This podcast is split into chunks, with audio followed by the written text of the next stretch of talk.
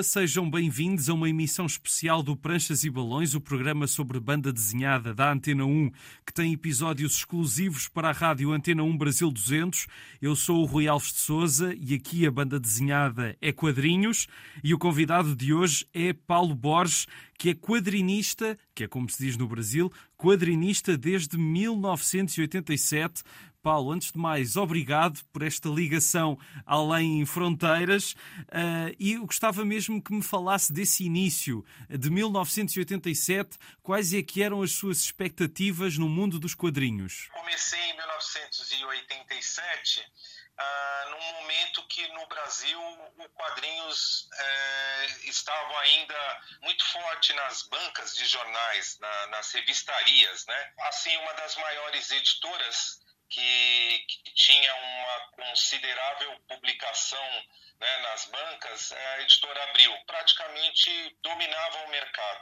Eu comecei, a minha primeira oportunidade com, com histórias em quadrinhos foi para trabalhar para um estúdio uh, de um artista que produzia, que era uh, o Eli Barbosa, é um, infelizmente ele já faleceu, e ele tinha uma série de personagens, era um autor de quadrinhos, e ele tinha um estúdio em São Paulo e contratava desenhistas para desenhar os seus personagens, assim como até hoje faz o Maurício de Souza com o estúdio dele. É, foi a minha primeira oportunidade nos quadrinhos e ele publicava os quadrinhos dele na editora Abril. Né? Era a turma do, da Patrícia, Fofura, tinha uma série de personagens. Ele realmente tinha uma gama enorme de personagens. E eu tinha visto até por um anúncio de jornal, que hoje é impensável, precisa ser desenhista de história em quadrinhos.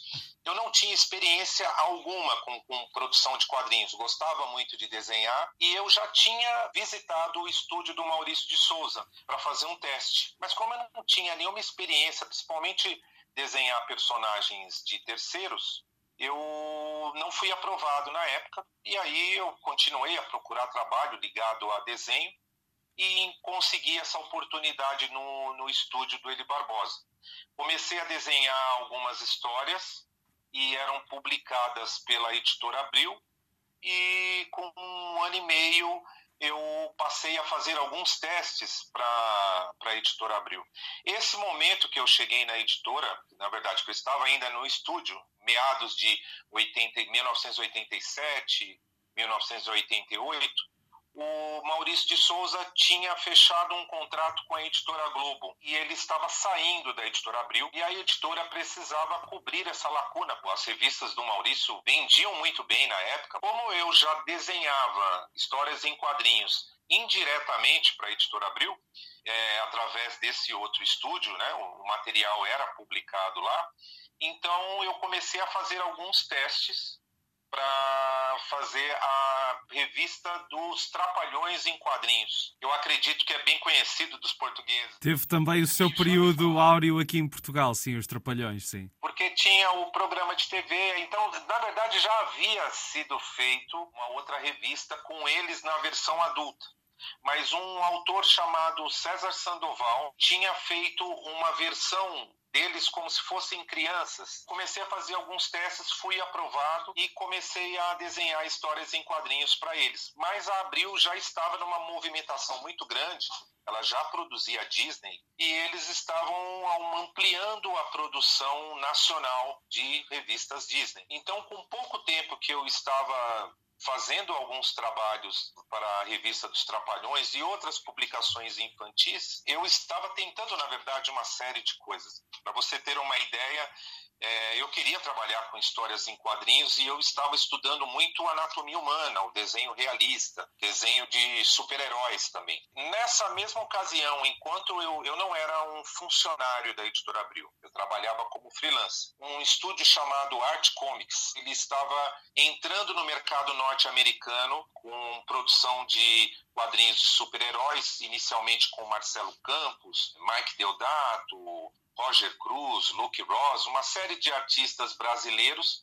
que começaram a ser representados para o mercado norte-americano, com Marvel, DC, outras editoras. E eu, buscando ali uma versatilidade, eu queria trabalhar com quadrinhos de qualquer forma, não via problema de trabalhar com desenho de terceiros, de outros personagens. E comecei a desenhar uma publicação do X-Men Adventures, de 1989. E nesse exato momento eu já estava fazendo, é, cheguei a desenhar algumas histórias em quadrinhos de super-heróis para Marvel, fazendo testes e fazendo alguns freelancers para editora Abril. Como a produção era grande, estava aumentando, o meu chefe na época, o Primágio Mantovi, é um italiano que assumiu a direção da, da redação na época, ele precisava de vários desenhistas e ele viu um talento ali no, no, no meu trabalho. E aí chegou uma proposta para desenhar Zé Carioca. Então foi um período, um grande desafio, porque eu tive que dividir o meu dia. Isso eu aguentei um mês só, que era muito difícil, complicado. Então, durante um mês, no meu primeiro mês na Editora Abril, eu comecei a desenhar. De manhã, eu desenhava Zé Carioca para Disney e depois de um período de tarde para noite eu limpava a minha prancheta, colocava material da Marvel e desenhava X-Men. Completamente diferente. Então eram personagens, né, estilos muito diferentes, né? E Disney tem toda uma escola com um desenho infantil e, e linha de super-heróis, um desenho né, mais acadêmico, com dinâmica tal. Foi difícil, mas eu sabia que também seria temporário.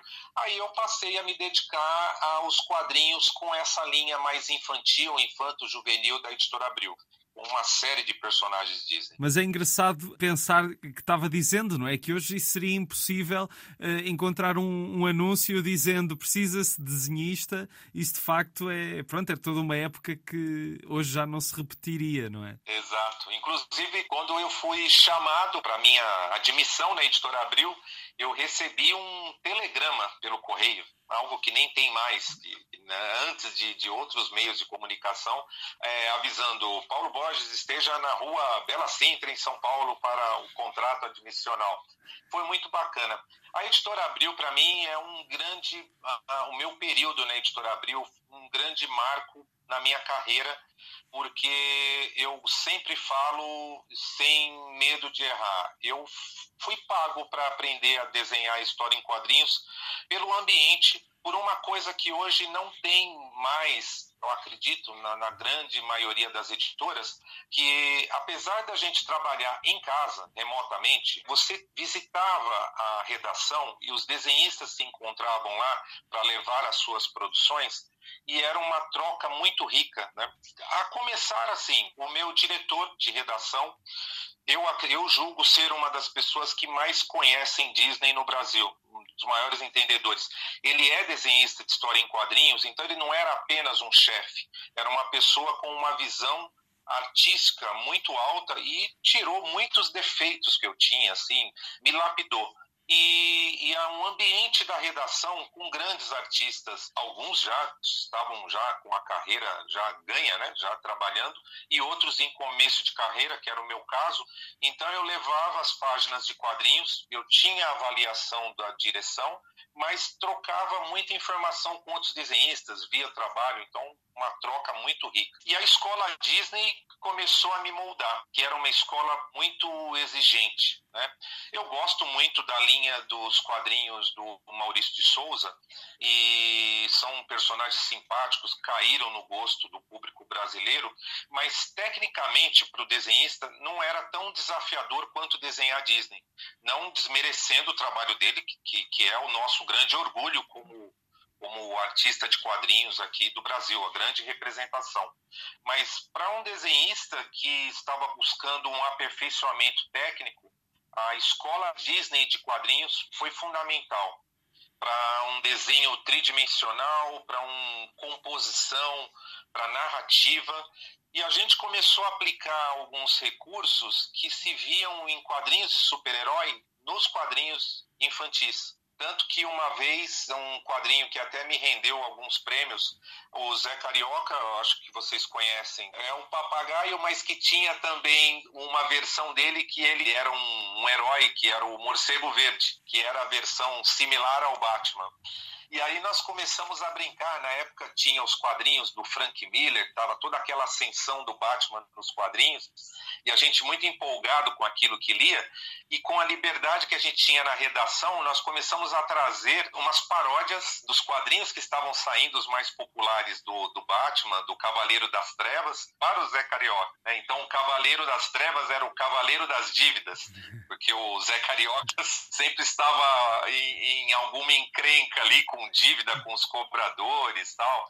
A, a piada mortal do Brian Boland é, virou a piada sem sal. Então, era muito criativo e rico esse período. Foi muito gostoso. Com a produção dos Trapalhões em quadrinhos, que começou a também ir para Portugal, Espanha, Estados Unidos, veio para muitos locais. E pro, a produção do, dos quadrinhos Disney, num primeiro momento, assim como os desenhistas brasileiros, quando entraram para o mercado norte-americano, sofreram inicialmente um certo preconceito, é, assim, eu, por exemplo, eu tive que usar, e, vários artistas em começo de carreira que desenharam para a Marvel, tinha que usar um pseudônimo, uma versão, um nome inglês, tanto que hoje, alguns mantêm até hoje que ficaram nesse mercado, né? O, o Luke Ross é Luciano Queiroz, Mike Deodato, Roger Cruz. Então a gente tinha que usar.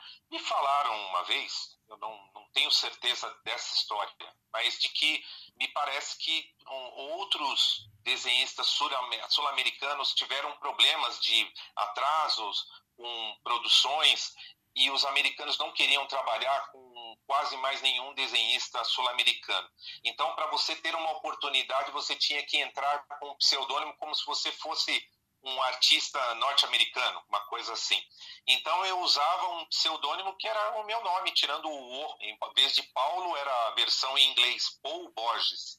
Então, até se for buscar na, no banco de dados da Marvel, encontra-se lá os quadrinhos que eu fiz de 1989, assinados por Paul Borges. Uma situação não tão parecida, mas aí por uma questão de exigência, a Disney norte-americana tinha como parâmetro a qualidade dos desenhistas, qualidade técnica dos desenhistas de animação e queria ver isso refletido nos quadrinhos. Mas os desenhistas norte-americanos, que eu acredito que até nem tinha tanto na época, a, a Disney sempre terceirizou, sempre licenciou seus personagens para vários locais.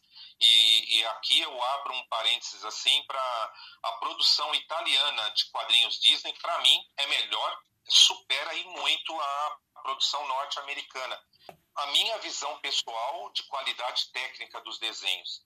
Eles, eles chegaram a um nível de excelência aonde a Disney abriu mão de que seguissem exatamente o model sheet.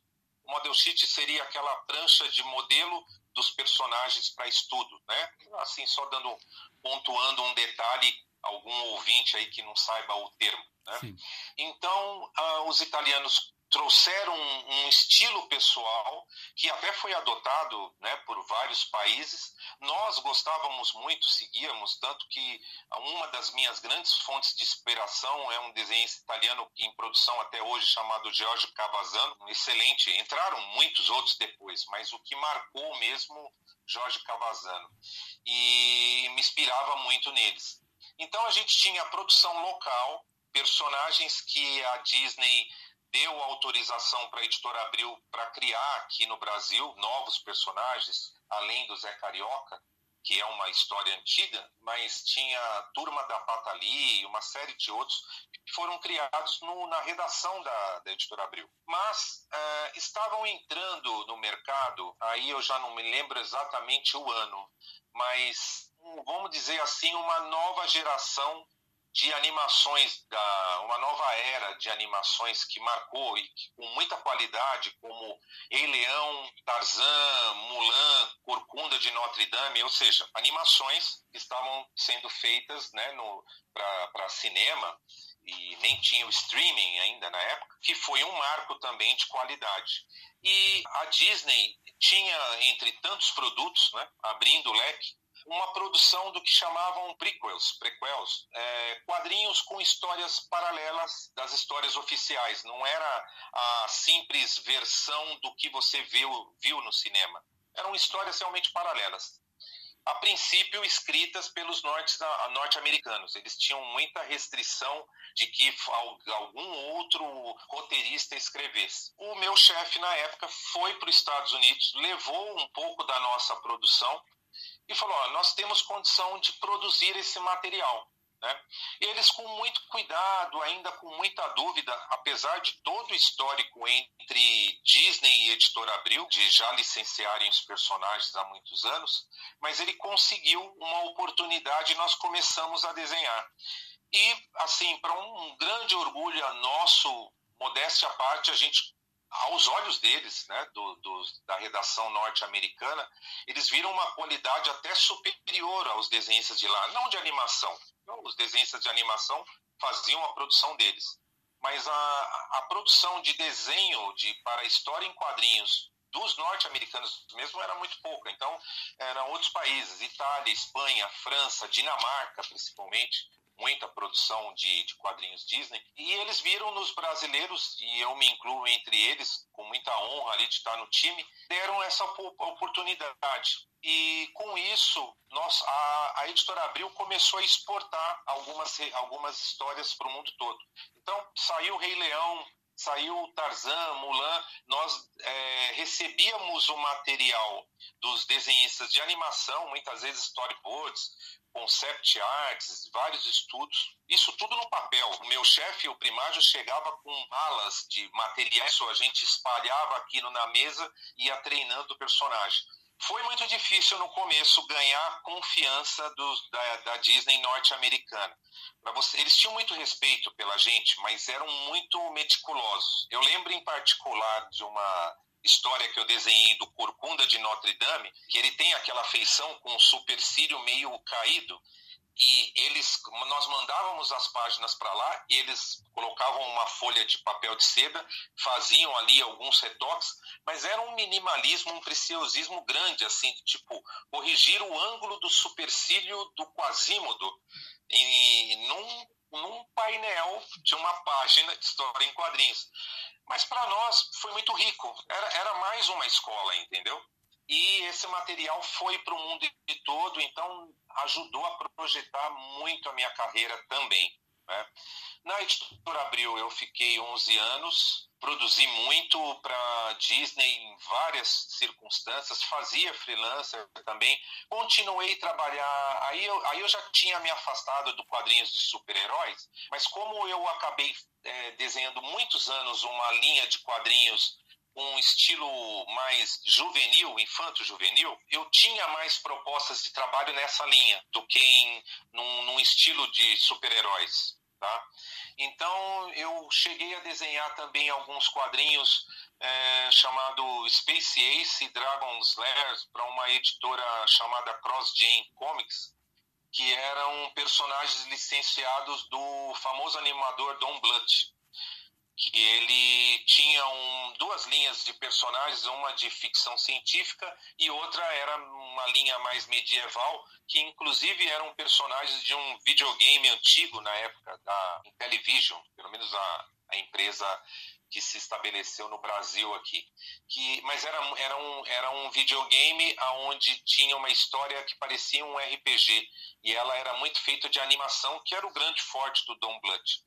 Eu desenhei alguns quadrinhos para essa franquia, junto com outro grande artista brasileiro chamado Fábio Laguna. Fiz bastante coisa para a editora Abril. Até que em 1997, eu acredito que um problema de gestão na editora Abril acabou colaborando para uma crise dentro da editora. E em 97, infelizmente, o setor quase que desativou por inteiro. Eu fui demitido junto com o meu chefe e mais uma série de outros artistas. Então ficou uma redação muito reduzida. A editora Abril passou a republicar material feito pelos italianos, dinamarqueses, de outros países, praticamente traduzindo para o português e lançando no Brasil.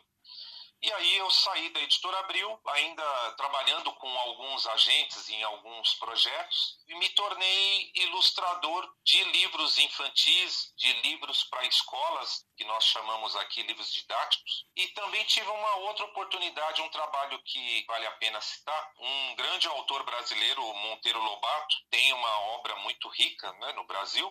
Esse material tinha sido publicado pela editora Brasiliense. A editora Globo estava numa briga judicial junto com a família. Me parece que a família não estava contente com o cuidado que estavam tendo com a obra do Monteiro Lobato.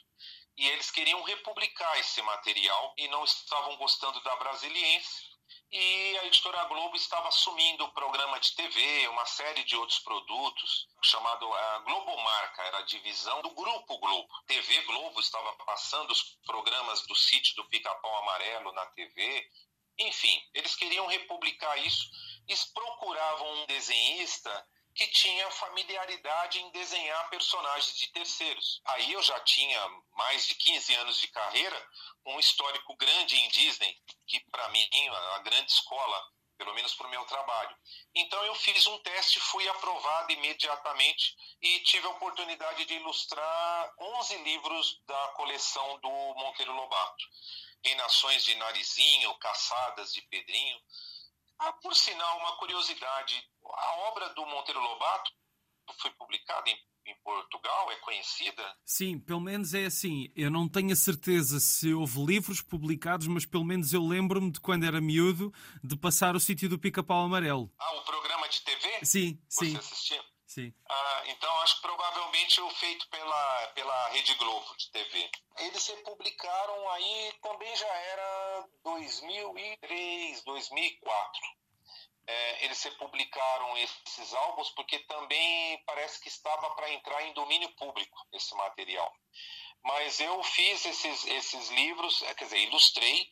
Houve muita polêmica, porque a obra do Monteiro Lobato é, hoje é vista nos seus textos, por exemplo, Caçadas de Pedrinho, algumas citações dentro do universo do, do sítio do Pica-Pau Amarelo, principalmente na questão do racismo. Sim. Houve muito debate em relação, mas era uma, é uma obra datada, uma obra de época, né? Claro, claro. Que a editora Globo, com muito cuidado, colocou uma nota em cada álbum, é, informando, né? É, explicando aos leitores que ela ia preservar exatamente os textos originais do Lobato, mas é, já deixando essa ressalva, porque realmente tem algumas citações que poderia inflamar aí uma discussão a respeito do racismo, e realmente tinha sim, algumas sim, sim, citações da tia Anastácia e tudo mais eu fiquei um pouco no meio dessa linha cruzada entre algumas pessoas que levantaram uma questão, principalmente com a já com a internet e tudo mais, né? Mas as pessoas de bom senso sabem de uma obra datada e de você ler um, um algo com um conteúdo histórico, né? As condições, como era a cultura, toda a situação no momento. Eu não entrei no mérito dessa discussão mas é, houve uma projeção muito grande do meu trabalho, porque o governo federal brasileiro comprou essa obra num programa de livro didático e distribuiu para o Brasil inteiro. Então, uhum. os 11 livros que eu fiz foram praticamente para todo o Brasil nas escolas públicas e particulares. Bom, daí para frente continuei a trabalhar com livros, fiz muito material tal, mas minha grande paixão os quadrinhos, a banda desenhada, né? Exatamente. E, e eu confesso que assim eu acompanhava os quadrinhos europeus, mas não com tanta assim, não, não lia tanto. Lia os principais, Tintin, Asterix, os principais assim, os mais conhecidos, mas não acompanhava tanto porque eu estava muito focado nessas outras linhas de trabalho. Né? Acompanhava os italianos fazendo Disney e tal, e de uns 10 anos para cá, eu descobri e fiquei deslumbrado com o cuidado dos europeus com a banda desenhada, com a banda desenhada, com os quadrinhos. Né? Ah, até fazendo um comparativo com o mercado norte-americano, sem querer depreciar ninguém, mas é É, se você comparar com cinema, é como um cinema cult e um blockbuster. É, e até eu tive uma oportunidade em 2012, uma primeira vez que eu fui para a Europa, eu fui para Londres e para Paris, e em Paris até visitei algumas livrarias e pude ver de perto, constatar o quanto que os europeus até hoje ainda valorizam a banda desenhada, os quadrinhos vendidos em supermercados. E uma outra coisa que me chamou bastante atenção, o porquê que o cuidado, não que todas, todo quadrinho europeu seja assim, eu sei que não é, mas muito do que chegava no Brasil de quadrinho europeu era muito detalhado em, em, nos cenários, né? cenários muito ricos de detalhe, né? muito cuidado, um, um apreço muito grande ali para o, o desenho do, dos painéis, a narrativa.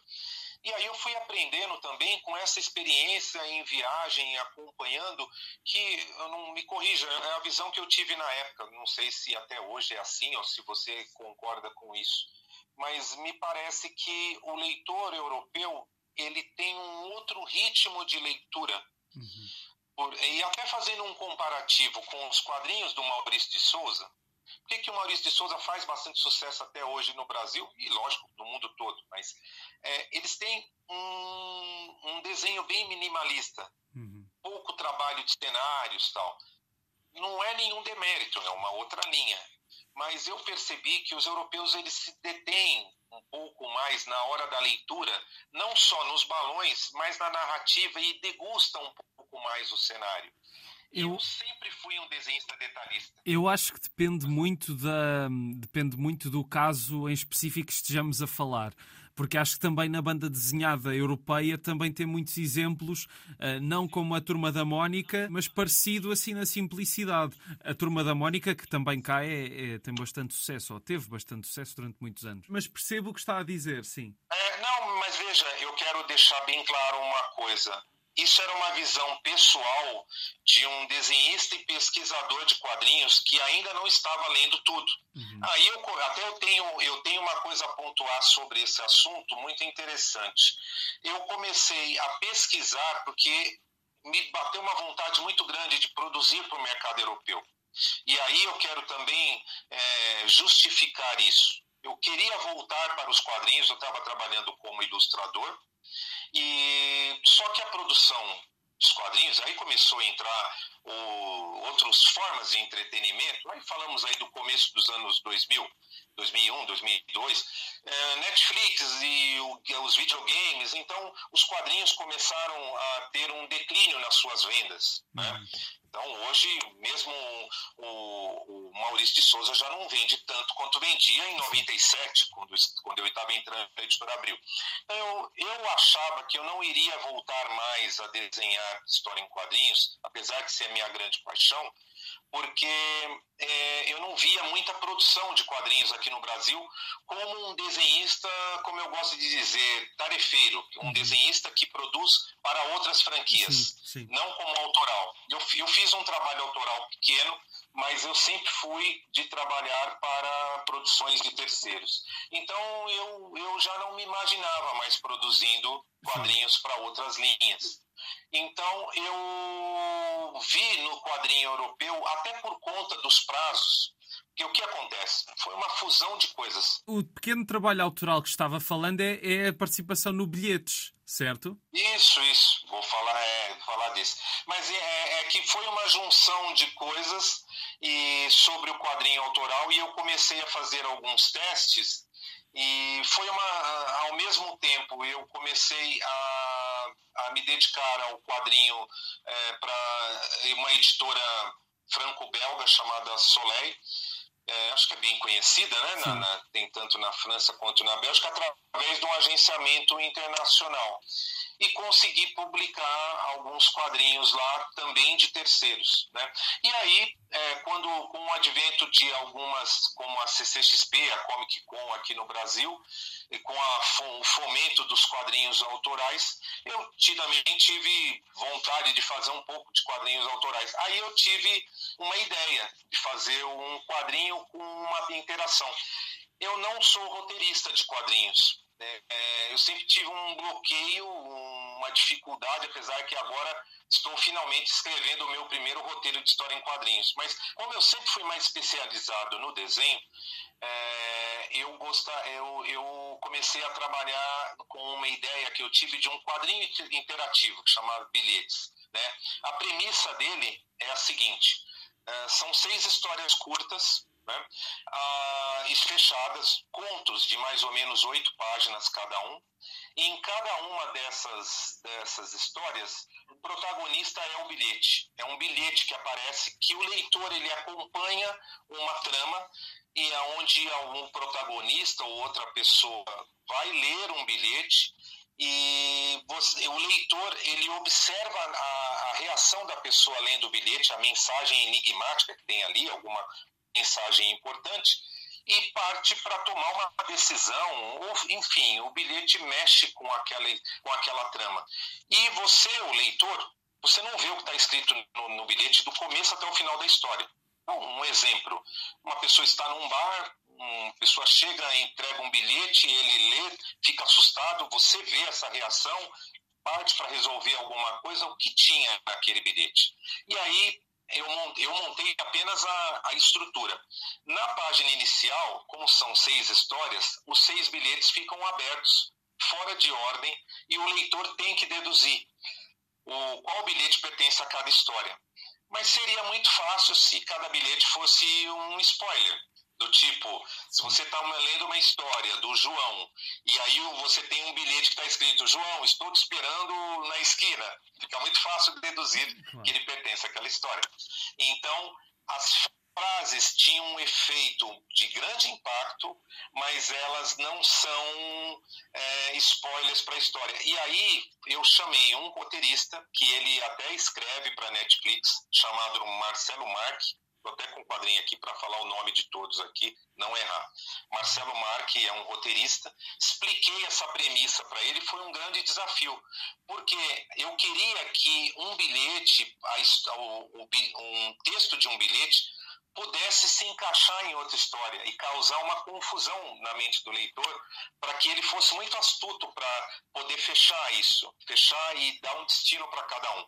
E ele conseguiu essa proeza. Nós começamos a colocar em cada história, cada desenhista, é, colocar pistas falsas também, mas cada história tem as suas evidências, tem seus easter eggs de que cada bilhete pertence a ela. Quem eu chamei? O Jean Dias, que é um desenhista de quadrinhos que está trabalhando para a mesma agência que eu trabalho hoje, que é a Tomato Farm, né, para o mercado europeu. É, Augusto Miniguiti, um grande artista brasileiro, já foi professor da Escola Pan-Americana.